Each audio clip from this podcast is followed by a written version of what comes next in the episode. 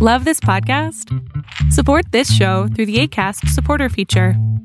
It's up to you how much you give, and there's no regular commitment. Just click the link in the show description to support now. It's that time of the year. Your vacation is coming up. You can already hear the beach waves, feel the warm breeze, relax, and think about work. You really, really want it all to work out while you're away. Monday.com gives you and the team that peace of mind. When all work is on one platform and everyone's in sync, things just flow wherever you are. Tap the banner to go to Monday.com. Millions of people have lost weight with personalized plans from Noom, like Evan, who can't stand salads and still lost 50 pounds. Salads, generally, for most people, are the easy button, right? For me, that wasn't an option. I never really was a salad guy. That's just not who I am. But Noom worked for me. Get your personalized plan today at Noom.com. Real Noom user compensated to provide their story. In four weeks, the typical Noom user can expect to lose one to two pounds per week. Individual results may vary. There's never been a faster or easier way to start your weight loss journey than with PlushCare. PlushCare accepts most insurance plans and gives you online access to board-certified physicians who can prescribe FDA-approved weight loss medications like Wegovy and Zepbound for those who qualify. Take charge of your health and speak with a board-certified physician about a weight loss plan that's right for you. Get started today at plushcare.com slash weight loss. That's plushcare.com slash weight loss. plushcare.com slash weight loss.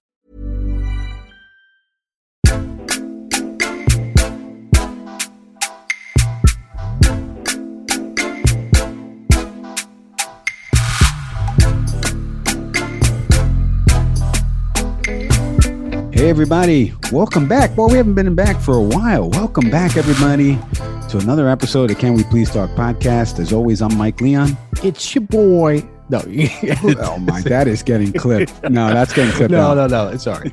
no, no. It's fine. Okay, keep it. fine, we'll keep it Introduce rolling. yourself. That's that's what we're doing here. No, it is it is it is me, of course, your friend, your colleague. I am Nick Severian. Proud to continue with you in the show. Oh man, what an intro! Listen, on today's program, uh, Texas. I, I mean, that's it. That's the punchline. That's all you gotta do. right, exactly. DeSantis keeps battling uh, President Biden, and Nicki Minaj recently got her Twitter epidemiology license. Did you know that, Nick? I didn't know Uh, you could get one. That's awesome. Yeah, she just got one and upgraded to epidemiologist from rapper to epidemiologist. Um, and also joining us on the program later, Dr. Amy Scallon. She's the associate director of clinical practice over at Temple University and also the director of the teacher residency program there. She's going to be talking to us about this fantastic article that she wrote in Sage Journals about teacher retention. You know, there's been a lot of people leaving the teacher profession.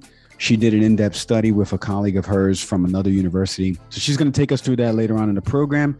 Nick, first, I, like I said, I said hello to you. Um, we have been on a sabbatical for a few weeks. How's everything? How's been the uh, the break? Break's been good. I mean, the big highlight for us is our our oldest is in first grade. You know, she's done a couple of weeks. She's she's still still liking it. Her favorite class is recess, which has made me a little worried, but but she's killing it in all of her stuff that she brings home. So all is good, man. You know, we're we're we're just doing well. It's adjusting to life, only having to worry about one crazy kid in the house is, is a good right. thing. Uh, let's get into the news, Nick, because there is so much news making headlines, specifically some of it emanating from just two states. And that's what we're going to get into. Can I guess which two? No, no, you cannot guess which two. Then everyone here that's listening to the show is now going to know where you lean politically. All right. We're going to get into first the Texas legislation that has recently passed. Texas has recently done three different pieces of legislation um, that two have been signed by Governor Abbott into law. One, obviously, about the Texas near total abortion ban.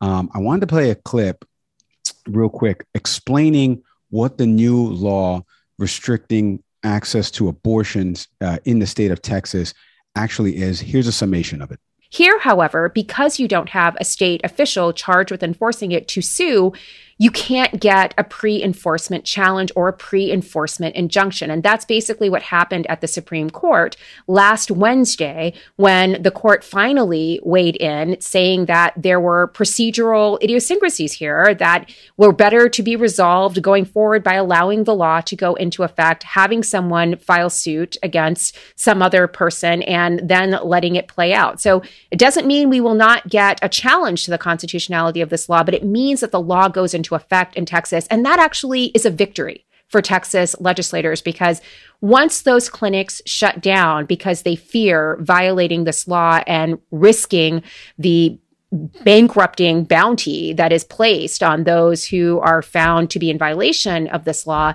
they're unlikely to reopen again, even if the law is later invalidated by the Supreme Court or any federal court going forward. And we saw that in 2016 with Whole Women's Health versus Hellerstedt. There, there was an admitting privileges law that was allowed to go into effect in 2013, although the law three years later was declared in- unconstitutional.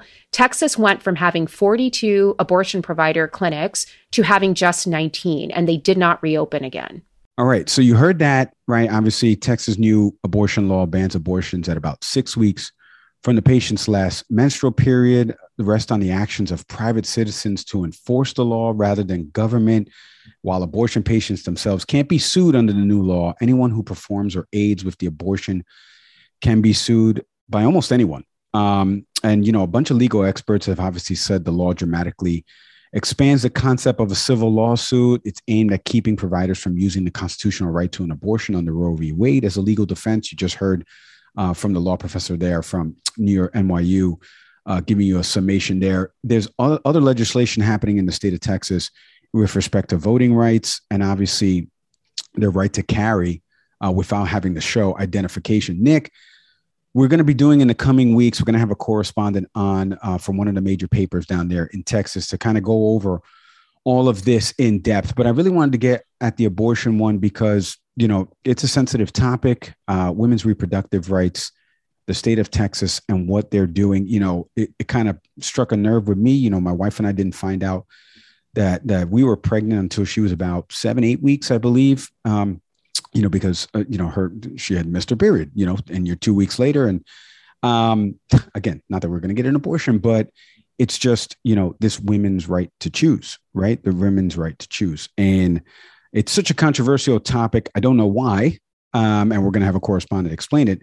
But when you, uh, your your wife obviously works in the medical community, um, you see this new abortion law being passed in the state of Texas.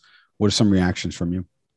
Yeah, it's it's basic. I mean, t- from a legal standpoint, it's essentially Texas using an end around. You know, you can't directly go after people who've had an abortion, you know, because that brings you to, you know, standing in front of the Supreme Court, you know, and basically, you know, engaging in the precedent of, of Roe versus Wade, engaging in the precedent. I'm sounding too fancy. You're yeah. going to get hit with that precedent. That's always going to happen. Right. And it's what Republicans have figured out. And the genius of this, and it is genius, believe it or not, is now rather than the government going directly after people, which you can't, we're going to go ahead and empower people by giving them incentives. And you'll see me doing the money sign right here $10,000 to basically dime out someone who performed the abortion. Mike, you used to, you've been, you've worked with Golf Channel or Golf TV. I, I forget the network. Right, Golf TV we talked about one of the most stupidest things we've ever heard is someone calling in during a tournament and saying, Hey, I watched someone violate something. Right. And like judges actually catch this and we're like, Oh, yeah, really? And then they dock you a stroke or whatever. And that's an idiotic thing. Go ahead and scale that up now to the idea that someone's going to try to call you out or call you out for, for allegedly performing an abortion. And just simply by doing so, you could make some money. It's it's shocking regardless of the party affiliation, in isolation, if I told you a state is out here incentivizing people to sue others. Yeah. I didn't even tell you what the what to sue about. You look at that, any sensible person would look at that and say, that's that's crazy. Yeah. And and one thing I wanted to say was, and you heard in the summary there from the professor, um, this really is a almost like a preventative thing. They're they, they, they almost put it with like paper mache and we're like look we know people are going to try to run through this through litigation. You see lawsuits. The doj and about 20 states ags have already signed or at least backed the doj filing a lawsuit against this. So there's going to be a lot of challenges with it. But what happens is like the professor mentioned in that clip I mean, you can listen to the rest of that episode on uh, Pod Save America. They, she mentions it like they're going to shut down some of these places that give out this educational information are going to close down as a preventative measure. And so what does it do for Texas, right? It gets them those businesses closed down. And then yep. they they can't afford to open back up. The legal challenges take forever to contest. You drain money paying legal fees, so it's almost like a preventative measure in that regard. Um, the problem though there is that what may also happen though is you may have people then seeking an illegal abortion, illegal in the standpoint of yes, Texas, but also one that's not safely performed. You're dealing now with a women's rights issue, a women's health issue. So suddenly, these same women who couldn't have an abortion performed the way it should, if you're going to make that choice, and again, what where Mike and I stand on this is none no one's business, honestly. Correct. But so now you have women that are going to potentially go into the ER or going to need medical services because they had to have an abortion for one reason or the other, whether you agree with it or not. But that is the trend. And at the same time, you know, what I also come back to is we all remember what happened in the state of North Carolina with what was, you know, their their quote unquote bathroom law, you know, a few years back. And this idea that, you know, we're going to mandate bathrooms as being like individual sex. We're not going to try to embrace or have any, you know, reference to LGBTQ and just simply say, you know, men go to this bathroom, women go to this other one. It resulted in the governor losing that race for one specific reason. The NCAA went ahead and said, you do that, we will pull out. We will make sure we will not have tournaments in this state. And the money, when you start to add up how much that cost, it was a sizable hit to North Carolina's pocket. What do you think happens now in Texas when suddenly folks like Matthew McConaughey say, you know what? I'm going to have some issues with that. I think he's a diehard, you know, fan of University of Texas, obviously, but I, there, there's a ripple effect here. Not to mention the fact that you know we've also seen recent reporting that you know, a lot of people start moving to Texas. A lot of companies have started to yeah. come to Texas for cheaper land from the tech sector. That speaks to California and Silicon Valley. If that stops and suddenly those businesses don't come, you're looking at stunted job growth and potentially less people entering the state. Less people means less property taxes. That's right. There is a larger problem here that this governor is going to run into. And if anything, this immediately puts on the table Texas being suddenly in play because anyone who politically lean right if if you are sympathetic at all to this cause, you may put aside the taxation issue, you may put aside the wall and any conservative arguments you want to make, and recognize that what Governor Abbott just did is basically put a legal hit on any provider of abortions in the state. Yeah. And could that be 51% of the electorate that is against it? Well, nationally, we're a pro state, we're a pro choice country, actually, when you look at the demographics. Right. So, what happens in the state of Texas, which is already purple? Right. No, absolutely right. A governor up for reelection too in 2022. We had Jessica Coggins on from the Texas Signal to talk about that gubernatorial race and if Matthew McConaughey, like you mentioned, would actually jump into it. Let's shift gears here because the state of Florida, where I just left a few months back, has been in the news every single day. Um, Governor DeSantis always going back and forth with President Joe Biden on mask mandates. Here's a clip of an exchange, not to each other, indirectly to each other, from uh, President Biden responding to uh, Governor DeSantis. Calling your vaccine requirements an overreach. You are threatening to challenge it in court. Have at it. Look, I am so um, disappointed that uh, particularly some uh, Republican governors have been so cavalier with the health of these kids, so cavalier with the health of their communities. This is, this is, we're playing for real here. This isn't a game. And I don't know of any scientist out there in this field that doesn't think it makes considerable sense to do the six things I've suggested. One of the lessons I hope our students can unlearn is that politics doesn't have to be this way. Politics doesn't have to be this way. They're growing up in an environment where they see it's like a like a war, like a bitter feud. If the if A Democrat says right, everybody says left. If everybody says left, they say right. I mean, it's not how we are. It's not who we are as a nation. And it's not how we beat every other crisis in our history.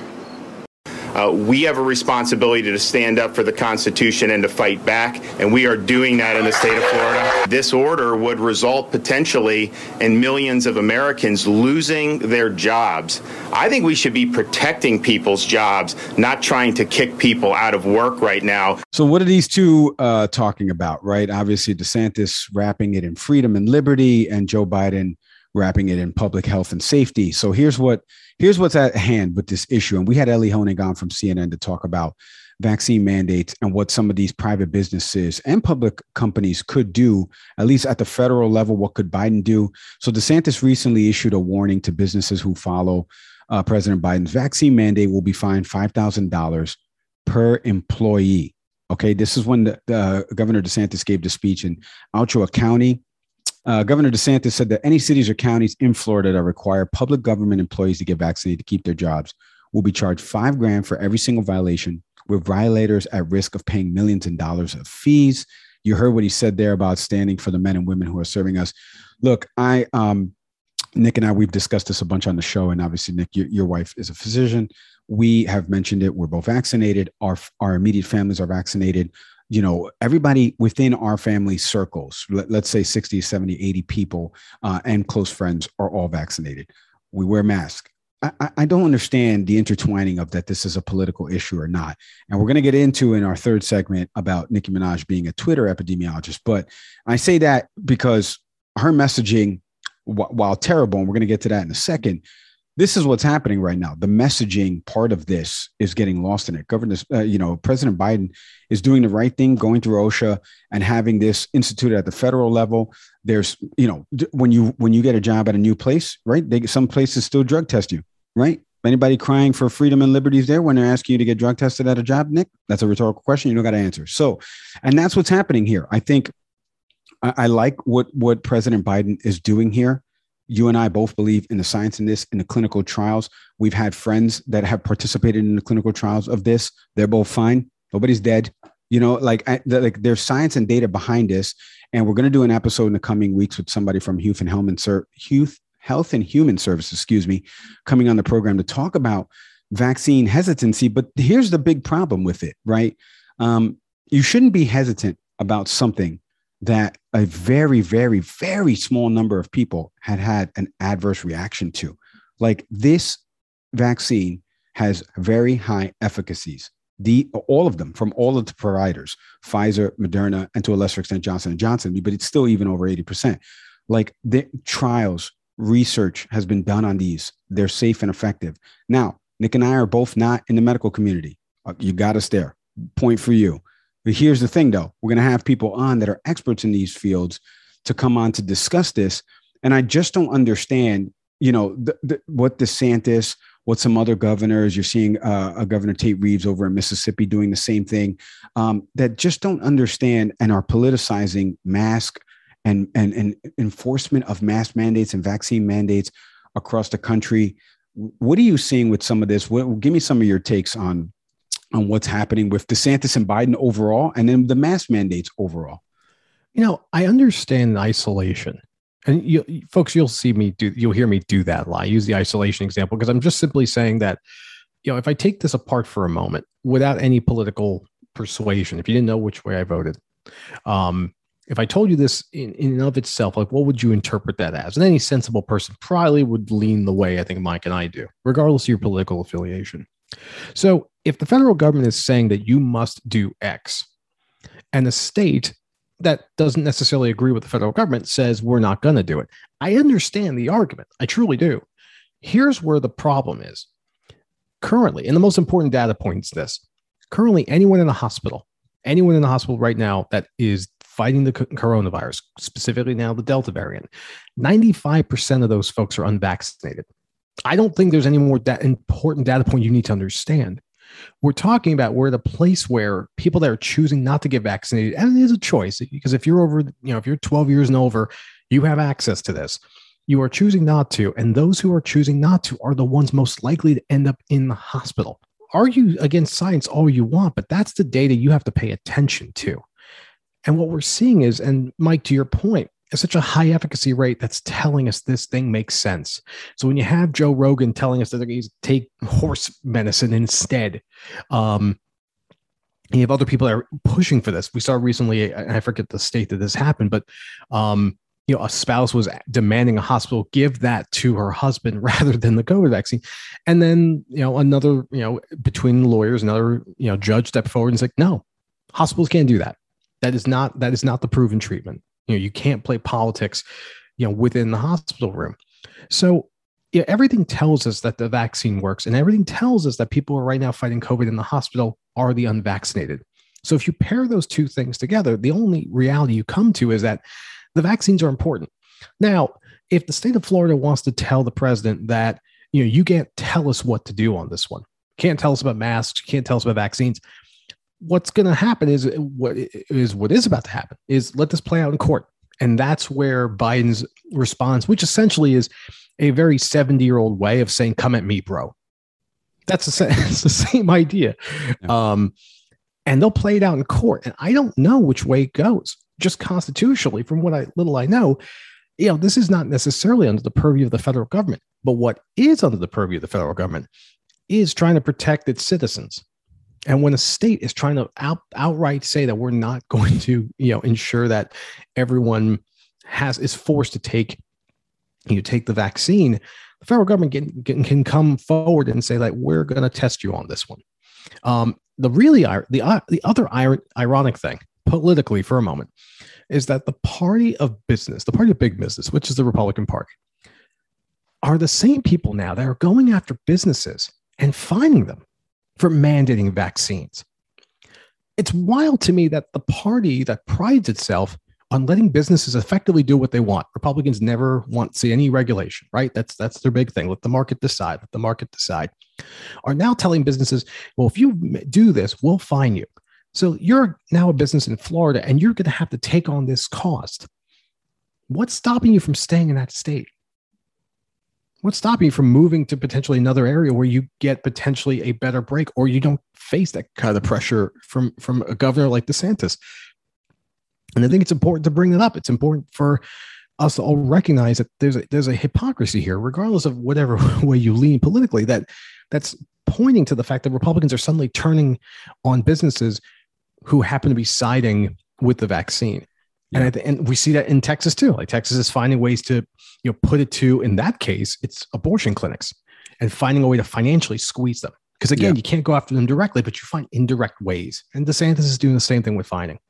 You know, recent polling has shown that uh, uh over 69% of Americans actually uh, uh, do not oppose vaccine mandates. They're actually for the vaccine mandates. Uh, Larry Gostin, a faculty director at Georgetown University's O'Neill Institute for National and Global Health Law, uh, he believes that Congress has already granted the president authority to do what he's doing under the OSHA uh, Act. Obviously, he recently said, in my view, the president's on rock solid legal ground. He's acting under a direct authority, and Congress has ample authority, ample constitutional power to grant this power to the president because businesses, particularly large businesses, which is what Biden's um, uh, OSHA redirect, let's call it, uh, is 100 employees or more, uh, that they have to be vaccinated. Or, by the way, people always forget the or part, or they have to submit to regular testing. That's the other part of this. So the people that are yelling freedom and liberty, uh, you're you're not understanding that you don't necessarily have to get vaccinated. You should, but you don't have to. You just have to submit to regular testing, whether or not it's covered by the the business itself. Who or knows? hear me out. You could lose your job.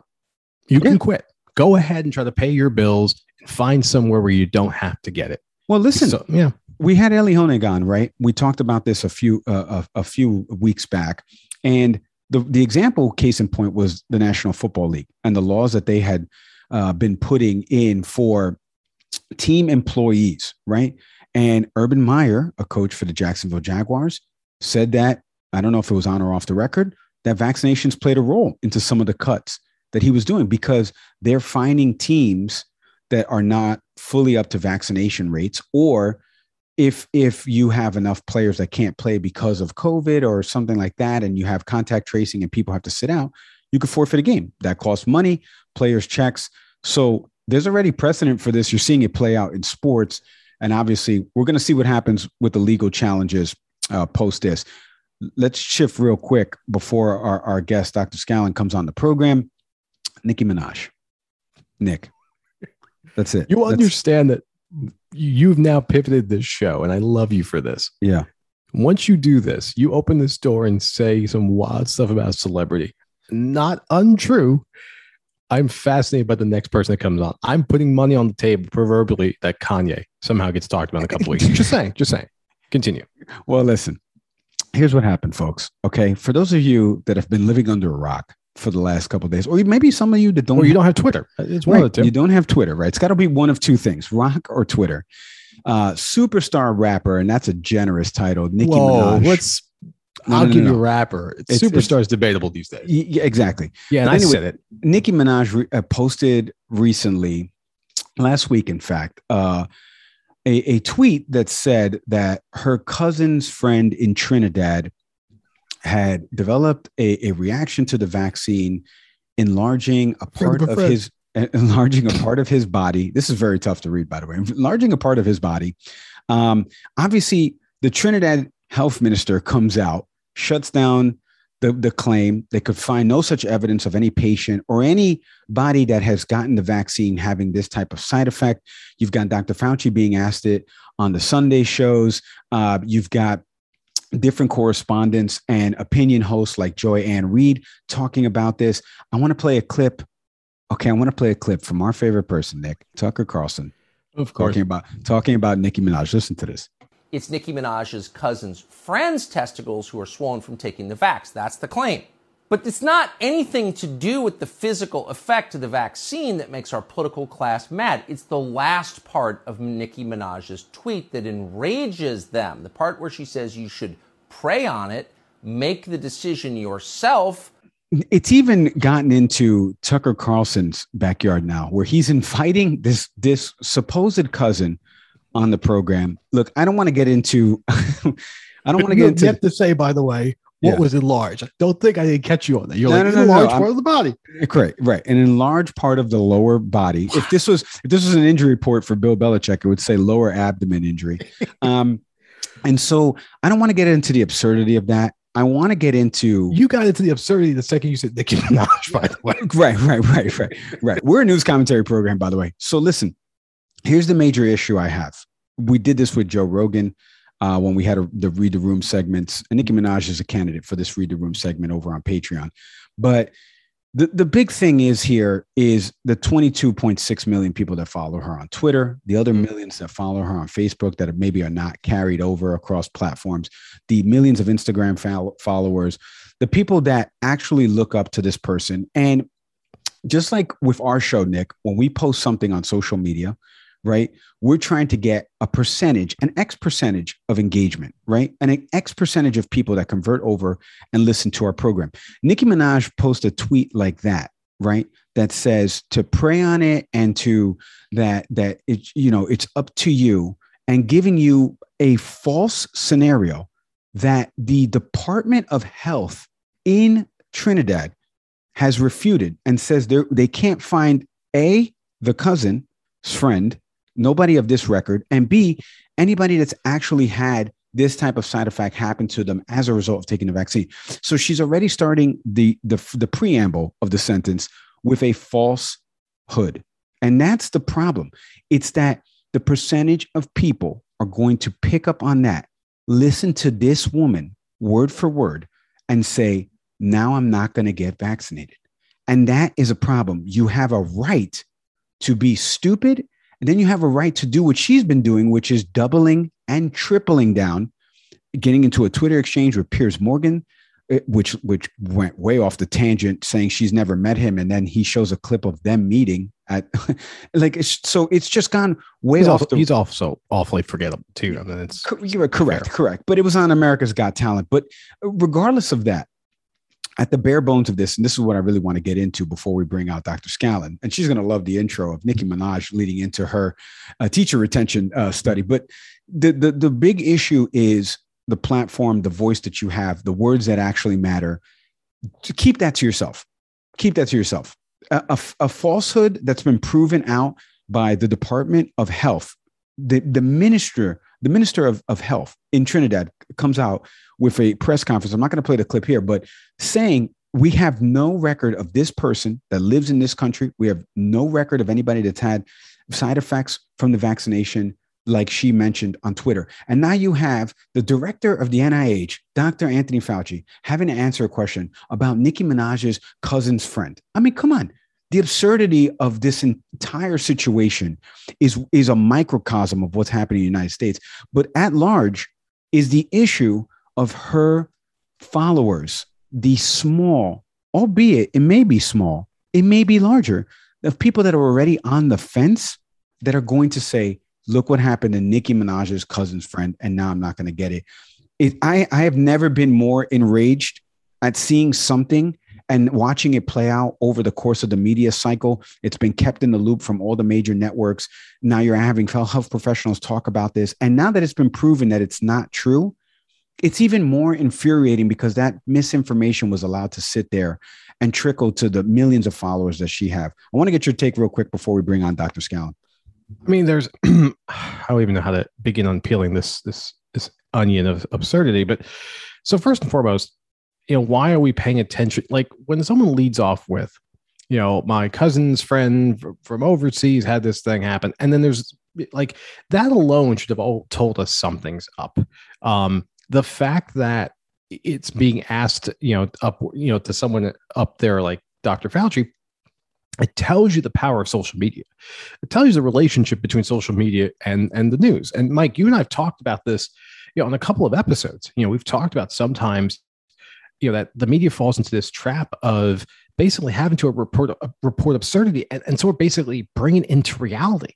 And it, it is a little akin to professional wrestling in this case, and that's what Tucker Carlson's you know stock and trade is. It is alarming and the it does connect with me an important data point is that right now the age demographic that seems to be like really kind of struggling with getting vaccinated is actually the 12 to 18 year olds. Like 12 to 25 year olds that's not the most prominent group getting the vaccine. It's actually senior citizens and there's obvious reasons why. So when you say you know 22 million followers if i were to basically cut it up as a pie chart like what percentage of those people fall between the age of 12 to like say 25 what are we saying 60% 70% so it's she's hitting that target group of people who are already skeptical um, at, at, the same time though I, I it's hard for me not to say this but if you are at all taking the words of Nicki Minaj in, in medical in a medical discussion seriously at all, you already are a victim of a poor education. And we're going to bring on someone eventually who talks about how the educational system can be vastly improved. But that already speaks to just a shocking level of misinformation. But it also does bring up an important point. Why is it that someone like Nicki Minaj can be able to pass off this absurd story and people would a sizable portion of people may take it seriously.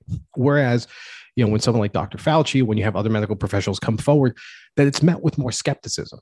And that's a larger conversation about yeah. education, but it's also a larger discussion of of who are we willing to trust. You know, it is the biggest reason, and we've mentioned it a bunch on this show. The different episodes that we've done, the Israeli-Palestinian conflict. We've talked about you know systemic racism. We've had professors on We've had historians on, we've had journalists on that are covering it. Uh, we've had lawyers on to talk about legal issues. Nick, you and I do two different things out there, obviously, and we connect for this show. But what we don't know about, we bring somebody on that's an expert. We rely on experts in their field. I don't take my car to the guy who makes my sandwich at the deli. I take it to a mechanic. We can argue about whether or not the mechanic is for profit. Everybody's for profit. We can argue about that all day. But at the end of the day, we have to start getting back to a place where we're trusting people at, that are experts in their field, that have years of experience in their field. And it's a bit, it's a perfect segue, by the way, because the people that teach the young ones, the next generation, when we come back after the break, Dr. Scallon is going to be joining us. Nick, today's episode of the podcast is presented by the good folks at DB Journey. It's a Scandinavian brand that makes backpacks and bags to help people on the move stay ready for anything. DB Journey is the only luggage you need award winning luggage. Nick, are you going? You you've been to DB before? I have been, man. Look, I don't know for any of you people that are traveling with kids, and it doesn't even have to be serious traveling, but like, I mean, I was down in Delaware with some friends and my family recently, you know, and DB stuff's helpful because you, you got to be able to have things attached. I don't, again, That's if you mm-hmm. travel with kids, it's the little things like where's the snack bag and the diaper bag and all kinds of stuff. You know, DB is great because you get a chance to just kind of just have those things attached. It just makes it simple. You don't have to worry about bigger bags and all that nonsense. Just you know just think utility think you know think efficiency and that's that's where that's where db comes in. Boy they're gonna love that you said that because with db's patented hookup system you're able to attach smaller products to your backpack roller and tote. From the streets to the peaks db's gear is travel tested by some of the world's best athletes adventurers and creators. We're teaming up with them. So exclusively right now for our listeners whatever audio podcast platform you're listening to there's a link in the show notes there. Click on it enter the promo code when you're done at checkout, buying whatever you want to buy, as Nick mentioned.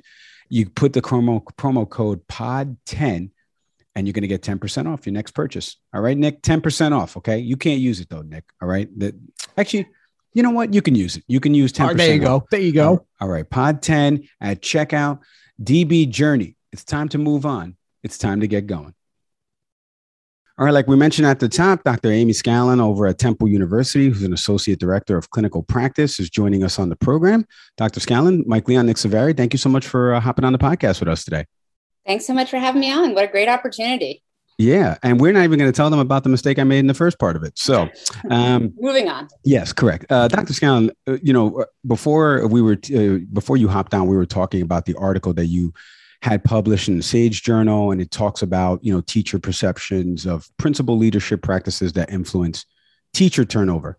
So I would love for you to take our audience into that article. Uh, give us a little bit of background and context.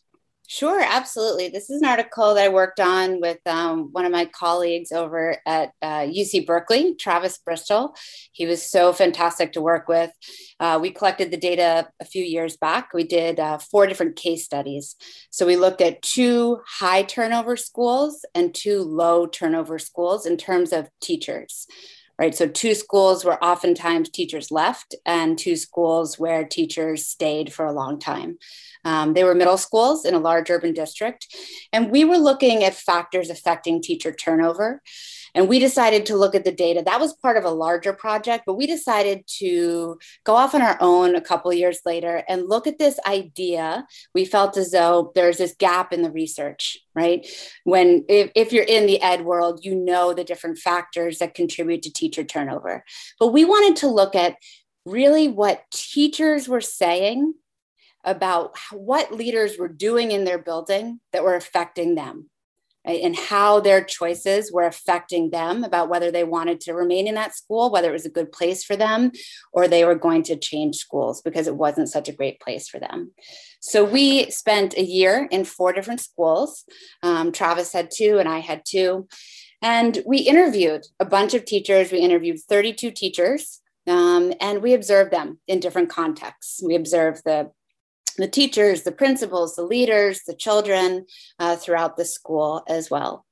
Um, and you know, we had a lot of different findings, but the the most prevalent findings that we focused the paper on were, were three. We really focused the um, the paper on three findings. So one was that um, recognizing teachers as knowledgeable contributors was really important to teachers, right? So valuing what they had to say, valuing their practice, trusting them to make right decisions, and giving them responsibility. Right. So, not just saying, this is how we're going to do it because I said so, but asking teachers, well, what's your opinion? What do you think? Right. And why don't you make some of those instructional choices in the classroom because I trust you to do that. So, that was one of the big findings. Another big finding was clearly communicating the school's vision around high quality teaching. And then the last, um, and I can go more in depth in these findings, but these are just the general findings. The last big finding that we focused on was centering student learning. So, of course, you work in a school, it's about student learning. That's what it's about. But having the principal do things that showed they were focusing, actually, if you make it a little bit more, more nuanced, they were focusing on both supporting student learning and teacher learning. It wasn't enough to just say, I believe in students, we're going to advocate for the students, but they also had to trust the teachers as well. Back to that first finding about trusting the teachers to do their job effectively. Dr. Scow, what were some of the challenges that you all uh, encountered in conducting this this research? Some of the challenges. I mean, obviously, logistics are hard, right? Um, it was really hard. I mean, there are a lot of schools in this city that we worked in, um, so it was really hard to find the perfect schools actually to do this uh, to do this research in that we thought would you know be more representative. Obviously there again there's so many nuances in schools so it's hard to find schools that would represent but we looked at all different data points um, and it was a really extensive decision making process actually in terms of determining those schools. Um, also i mean honestly we interviewed so many people so trying to figure out what were those most important findings was a really really long process um, but it was honestly, it was so interesting, and it was um, it was such a, it was such a fantastic experience to be totally honest with you working on that research project. What did you and your what did you and your co-author find most surprising about the results just from from your study? So here's the thing: in our larger study, we didn't really find anything that was surprising right? There has been so much research done on teacher turnover and teacher retention because it's such an issue in this country. So there's been a ton of focus on it, which makes complete sense. And that's why we decided to relook at the data, right? To look at this more nuanced perspective of well let's see beyond like we know if if you look into ed um, research and, and research on teacher uh, uh, attrition, retention, turnover, the biggest factor, I bet you can guess, right? The biggest factor in whether teachers decide to stay at the school is their principal. Yeah, the principal. Exactly. It is absolutely the principal. That is the number one factor. And then the second factor is working conditions.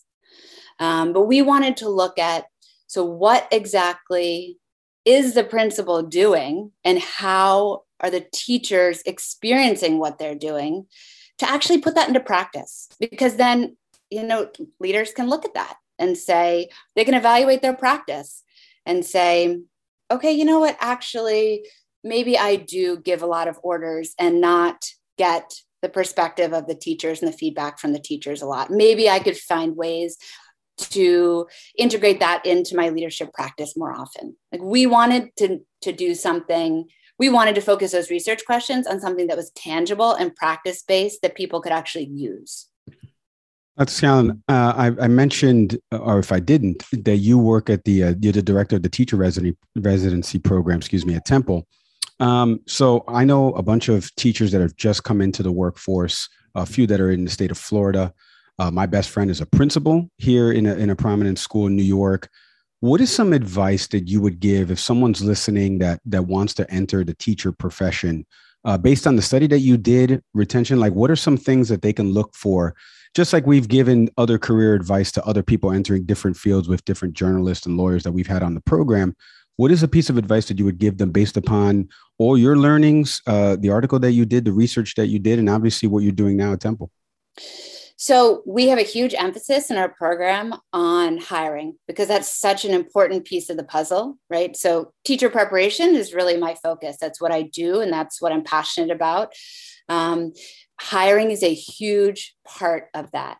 And I'll tell you, um, there's not an answer that's going to fit everyone because my answer really is this figure out what the right school is for you and then as you're looking at different schools and talking to different leaders and you know different cities do it differently. Here in philly it's called um, site selection. So as you're talking to the site selection committees where it's you know a principal a parent a couple teachers the people who are going leading the interview process know what questions you want to ask them in terms of determining whether it's the right school for you. So that's going to vary vary by person right? We can look at the at the um, research and say just like we were talking about a minute ago the administration is important the working conditions are important. But what else is important to you right? Do you want a large neighborhood school? Do you want a tiny little school? Do you want a school that has a particular focus maybe a science school or a cte school um, or someone or a progressive or you know any of these different kind of innovative or progressive schools that do things like project based instruction. Do you want to be able to work on a grade um, team right? If you're in say middle school if you teach seventh grade math is it really important to you to work with other math teachers or other seventh grade teachers? Or would you like some more autonomy? And would you like to be able to work by yourself so taking the time to figure out what's important to you and then figuring out the questions you need to ask as you're looking for the job. Because honestly, my job at Temple changed a couple of years ago we provide two years of support to our graduates, right? Because we understand that the first two years of teaching is, is super challenging. So we provide additional support time ever I was able to go observe our graduates as first year teachers.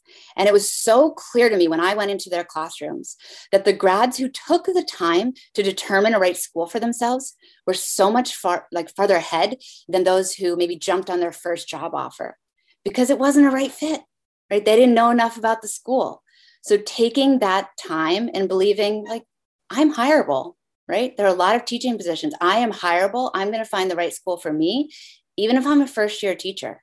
So I wanted to ask you, Dr. Scallon, Amy, if I may. Amy, please. Yes. Well, Amy, I'm I'm obviously in a different field, and I work obviously in the television media space. So you you said something there about teachers assessing the situation before they take a job, right? You you want to know about the fit, the company, et cetera, et cetera. We've had different journalists on. We've talked about obviously critical race theory, some of these other topics that teachers kind of get embroiled in. And, you know, I see some of this stuff play out in the media circles, and you see, well, I, I, I react saying, I would hate to be a teacher right now, dealing with with some of this curriculum, right? Not necessarily I, w- I want you to give your opinion on the curriculum, but it's it's it's almost like they're under the microscope, and then parents in different counties are making it even harder. Is any of that at the root of the cause for some of this turnover that you've seen that your research for people that haven't read the the piece um, is is some of that at the root of it? So listen being a teacher is hard work right? Since the inception of teaching in this country it it has been a profession that has not been looked upon as prestigious as something that's truly valued in this country which just boggles my mind right? So I personally, obviously, I'm biased. I've been in education since I graduated college, right? I've been in education for 20 plus years. And I think it should be the most important position because you are you're working with the next generation right you're you're developing our future every single day so i just want to lay that out there first because i think that always teaching teaching excuse me is hard work I think today, absolutely. I think that many teachers are feeling burnt out, right? Because of A, they had to face the pandemic, right? I mean, you go from a normal teaching year, which is already challenging. I don't care where you're teaching, it is challenging, to all of a sudden, your, your world basically explodes, right? You've got to all of a sudden start teaching online. So many different things are happening. There's directions from every single direction coming at you. You're not sure where to go.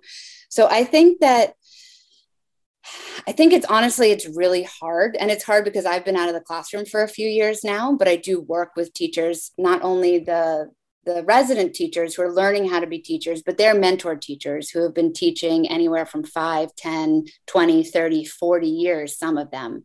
Continue to look at and remember the importance of your role which I think can be extremely hard, right? Remember why you're there and what you're doing and how important it is. It's so easy to lose sight of that because there's so many different things coming at you all the time. But I think that the teachers who are able to prevail, right, in these really challenging times are the teachers who just hang on to and stay rooted and grounded in why they came into the profession in the first place. To, to our listeners, you know, thinking about the findings from your article mm-hmm. beyond the education space. What connection do you draw? Because you mentioned we you know talked a moment ago about you know that simple reality is that one's direct supervisor plays the largest role in whether someone stays in their profession, and that's that's true beyond education. Um, when you think of the findings from from the article, where do you see that connection to to any employee in any position where they are? I mean, I guess I'd say the first finding is probably the most applicable, right? The recognizing teachers or workers, employees, whoever you want to say, as knowledgeable contributors, right? I mean, everyone wants to be a part of the discussion, right? Wants to contribute their ideas, wants to be able to trust the leader who they're working with or their boss or someone who's above them, but also be able to say, hey, this is my expertise. These are my expectations. And also, vice versa, be trusted to do your job well. Right. That's sometimes back to teachers, that's sometimes part of the problem, right? A lot of times people think because they've been through school, they know how to be a teacher. But it's not that easy right it's it's a profession that people train how to do and they learn how to do so i would say that first finding is the most applicable for your in, in, your residency program, I remember you and I talked before you know, today's show. If I remember correctly, your the students in your program are essentially pursuing teaching as a as a second profession or a third. Am I correct in that? So a lot of them are, and some of them come straight out of college. Okay. So there's a wide variety. They range honestly from their early 20s into their 60s. Uh, which actually makes for such an interesting cohort of people working together and learning from each other. Um, we started out as a STEM based program, so we got lots of career changers, engineers, um, people who had full full careers in engineering people who had done it for maybe five years and say in college they tutored kids or you know worked in some capacity with kids and they weren't feeling fulfilled as they were doing their engineering job or working in that chem lab, but that experience in college working with kids stuck with them, so they came back. Um, so we really have a wide variety of people in the program, which which I think is is great because there's they learn so much from each other. Do you see the potential future in that? And you mentioned just a diverse cohort, you know, from a variety of experiences. Does there seem to be the potential of a trend that we may see more people entering the teaching force who are coming at it, you know, coming from other fields, only in the sense that I wonder for someone who is in their 20s going into a profession that is vastly underpaid. I think anyone that does any studies on any level of income understanding the you know the importance of the profession versus actually what it you know comes down to from a median income standpoint does that set the stage potentially for people that may spe- spend more time in the professional space and think of stepping into education at a later time you know, I don't know how to answer that. I wish I could say yes. Frankly, I really wish I could say yes. But I've, I've got to tell you, after having the past several years recruited people who have STEM backgrounds, they have so many more options. Hmm. Right. If you have a degree in engineering, you have a degree in organic chemistry or mathematics, you have wide doors right that make a lot more money than as you mentioned the the really meager salary that the teachers start with, even with a master's degree. So I, I do think that um, having these kinds of preparation programs that are highly immersive, highly supportive, you know, they're working with a mentor teacher the entire year. I mentioned those mentors that we have. They're in their classroom working together and learning from them for an entire year.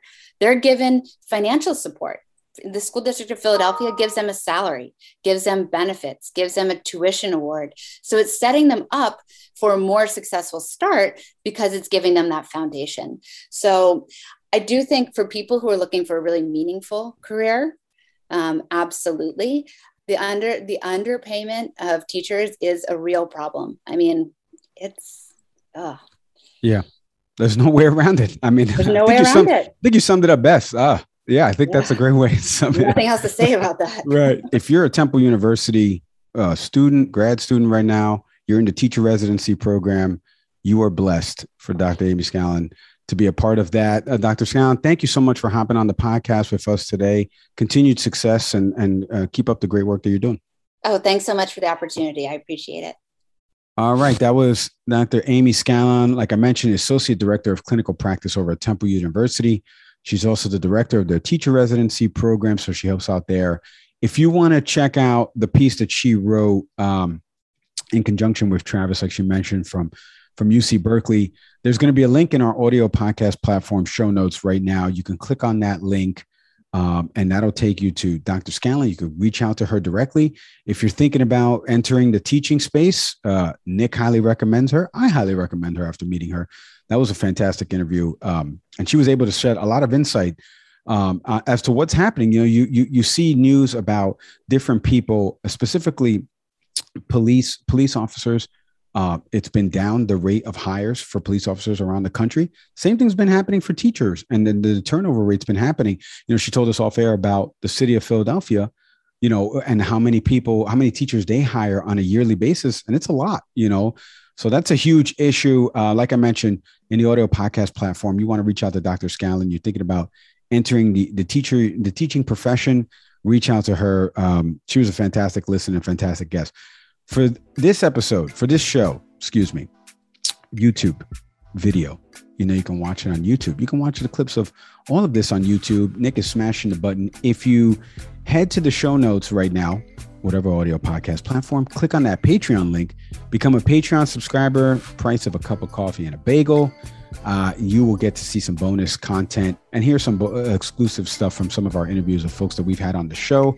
In the coming weeks, like we mentioned, we're going to have a bunch of different cool topics and, and, guests joining us from all across the news and politics landscape, and, and including a doctor that's going to be coming on the program to talk about vaccine hesitancy. As always, I'm Mike Leon. You all saw Monday night. Just win, baby. I'm Nick Severi. That's right. Take care, everybody. Later.